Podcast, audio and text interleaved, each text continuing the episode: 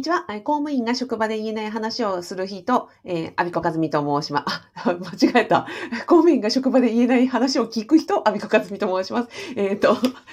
現在ラジオと YouTube で同時ライブ配信をしております。よろしくお願いします。このチャンネルでは公務員が職場で言えない、えっ、ー、と、副業の話、投資の話、お金の話、えー、人間関係の話、えー、それからなんだろうな、やめたい話などを、えー、解決する、えー、テーマでお送りをしております。今日のテーマはですね、安定収入の公務員と不安定な起業家の金銭感覚の違いという話をさせていただきたいと思います。この放送を聞いていただきますと、えっ、ー、と、公務員でね、ゆくゆくは起業したいんだけど、やっぱりね、起業したら、うんと、あれですよ、収入がね、こう、ま、まず得られるのかわかんないし、あの、安定じゃないし、で、こう、ガタガタとね、多い時もあれば少ない時もあるだろうと、そんなんでやっていけるのかな、そういうのって、やっぱり、憧れはあるけれども、やっぱ嫌だよねっていう、安定の方が安心だよねっていうふうに思ってる方が、まあ、例えば定年退職後に起業したいとか、まあ、ゆくゆく好きなことで働きたいと思ってらっしゃる方に、あ、こういうところがまあ違うんですよということをお伝えしまして、で、あ、そういうもんかということで、あの、そこまでね、えー、あそうですね、あこ、こういうもんかという違いだということをお伝えできればと思っております。りますで、結論は、今日ね、あの、朝、あの、ミスタードーナツの鎧塚俊彦さんプロデュースのあの限定ドーナツ召し上がりました？私ね、あれは朝食べたんですよ。で、それで、ああ、なんかこれってあれだなと思って、同じだなと思ったんですね。要は、うんと、安定収入の公務員というのは、いつでも食べられる、えっ、ー、と、私、オールドファッションが大好きなんで、えー、オールドファッションのようなもの、えー、不安定な起業家の収入の金銭感覚というのは、あの、この限定発売の、あの、鎧塚俊彦さんのプロデュースの、その、チョコレートのドーナツ、うん、なんだっけ、私、モンブランをいただきましたが、モンブランみたいなものかなと思いました。で、あの、モンブランをね、うんと、昨日夫が買ってきてくれて、で、なんだっけ、この朝限定だしって1個だったから、うち家族4人なので、4人でこう、あの、1個のドーナツをですよ。あの4分の1にしてみんなでこう、一切れずつ味わってもぐもぐでいただいたんですね。で、でこれを、いただいてるときに、ああ、なんかこれってその起業した後の収入っぽいなと思って。要は、起業したらね、やっぱりその、うん、まずはもう、明日収入があるかどうかわかんないですよ。今、起業して、えー、と公務員辞めて起業して4年、丸4年に近くなってきましたけど、ね、これでもね、やっぱり明日どうなるかわかんないっていうのも本当に常にわからない。だから、ドーナツに例えると、限定販売で、まあ、今は食べられるけれども、明日ね、来月は食べられないというようなドーナツなわけですよ。まあ、本当にそんな感覚で、あの、毎日毎日生活をしておりますと。なので、うんと、今回、え、いただけたその限定のドーナツは、なんかこう味わいながらいただいたし、なんか毎回いただけるね、あの収入、お金というのは本当にお客様に感謝だし、なんか次、あの、明日どうなるかわかんないなと思いながら、まあ、毎日生きてるというところでございます。じゃあ、公務員の時がどうだったかっていうと、やっぱりね、毎月毎月、あの、安定した収入があるので、うんと、なんだろう、うんドーナツで言えば、私のね、大好きなオールドファッションみたいに、いつでも行って、いつでも安定で美味しく、そしてお腹いっぱいいただけるというようなものだなっていうふうに思ってたんですね。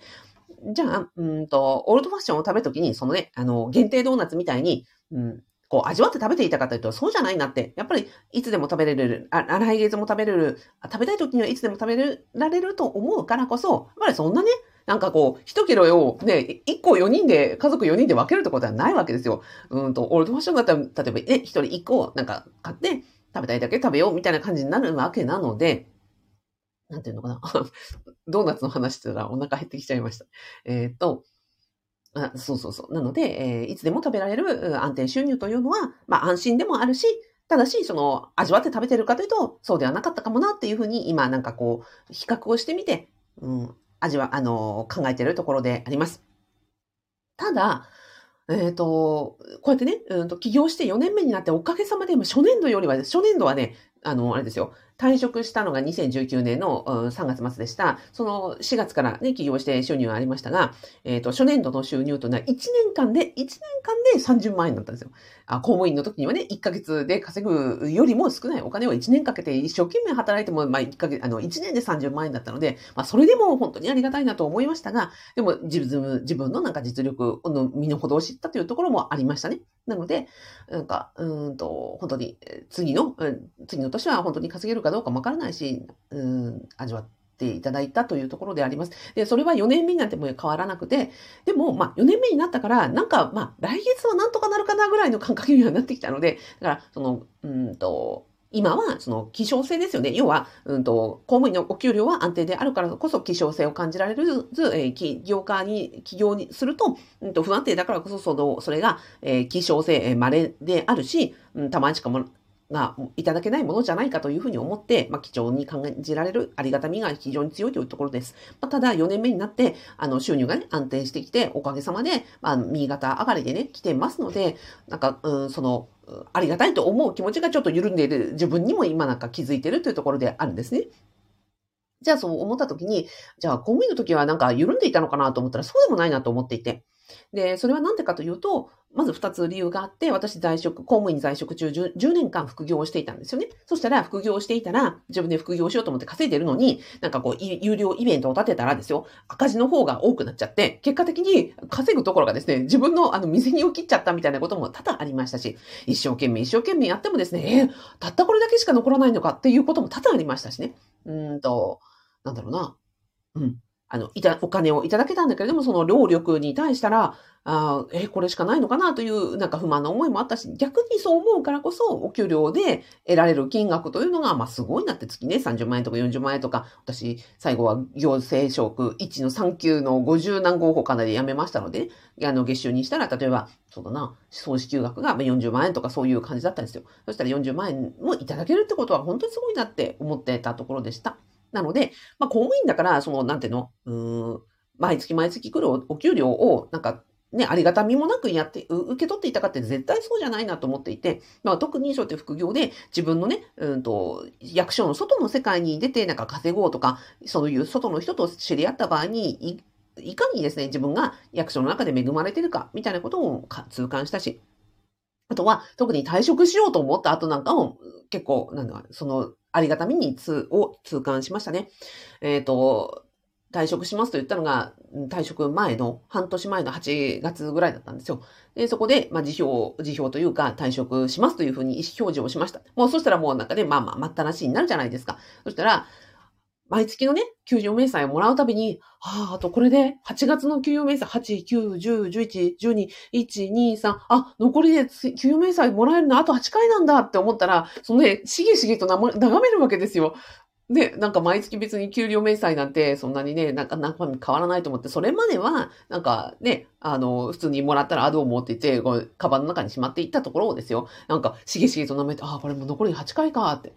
とはね、最後のボーナスとかも、あ、ボーナスなんてこれで最後なんだなと思ってね、なんかこう、あの、紙切れね、一枚、明細の一枚をですね、なんかこう、ありがたいなって思って、えっ、ー、と、その見え方が違ったんですね。ということは、なんだろうな、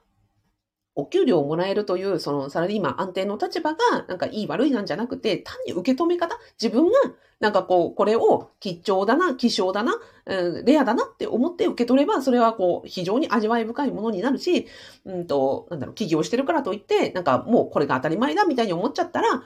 なんかそのありがたみというのを味わえてない自分もいるっていうことを思ったときに、ああ、そっかと、なんか、もらえる立場じゃなくて、起業家とかサラリーマンとかそういうことではなくて、なんかこの今いただけてるものにうんありがたいと思えるかどうか、かなってなんか思った今日のドーナツでした。という話です。で、やっぱり在職中に思ったのは、その役所の中だけにいたら、そのありがたみにはやっぱり気づけないよね。あの、復職、あの、副業したりとか、役所の外の人と繋がったりとか、退職しようとかっていうのが決意をしたことによって、で、そのありがたみが分かったということは、本当に痛感しました。だから、海外旅行に例えると、海外に行ったからこそ、あの、日本のありがたみ、凄さって分かるじゃないですか。で、日本がこれだけでも安全でとか清潔でとか、うん、水洗トイレ、トイレがね、普及していて、えー、電車が、電車は帝国に来るみたいなことって、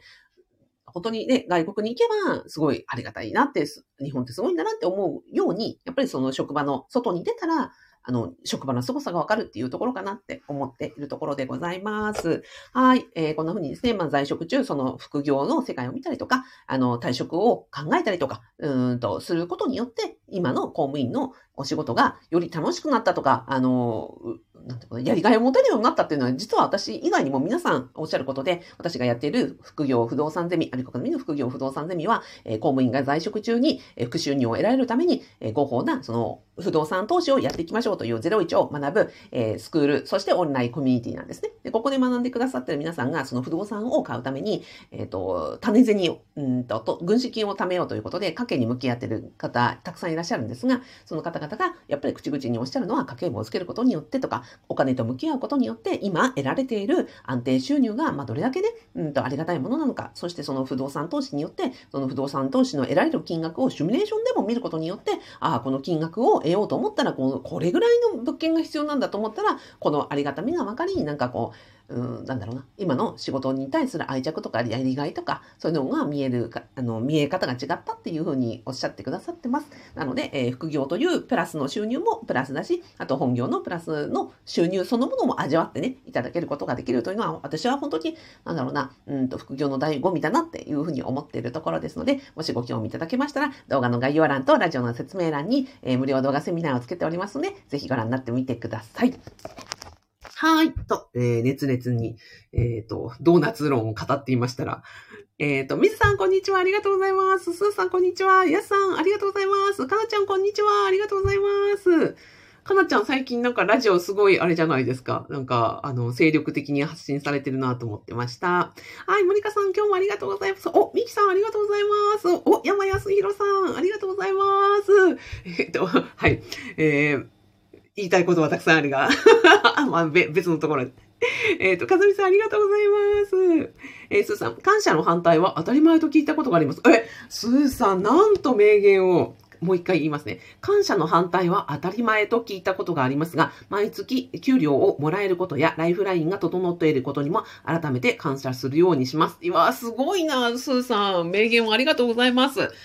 はい。マリカさん、とても同感です。物件換算すると、えー、ありがたさが実感できます。いや、そうですよね。ほんとほんと。で、あの、家賃収入月2万円とかってね、練習物件を買って、あの、月2万円のね、家賃とかっていうのに2万円かって思うとね、その分を、あの、給料で換算するとね、もやものすごいことだなって思えることによってね、なんか、あの、なんだっけ、限定ドーナツのように味わえたらうれいい、素敵ですね。はい。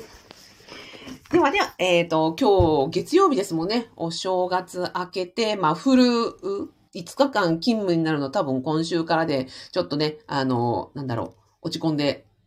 長いなと 思うところかなと思いますが、えー、今日も午後、あのー、素敵な良い午後になりますように。はい。えー、水さん、スーさん、やすさん、かなちゃん、まりかさん、みきさん、山安弘さん、かずみさん、えっ、と、ありがとうございます。ではでは、今日もありがとうございました。良い午後をお過ごしください。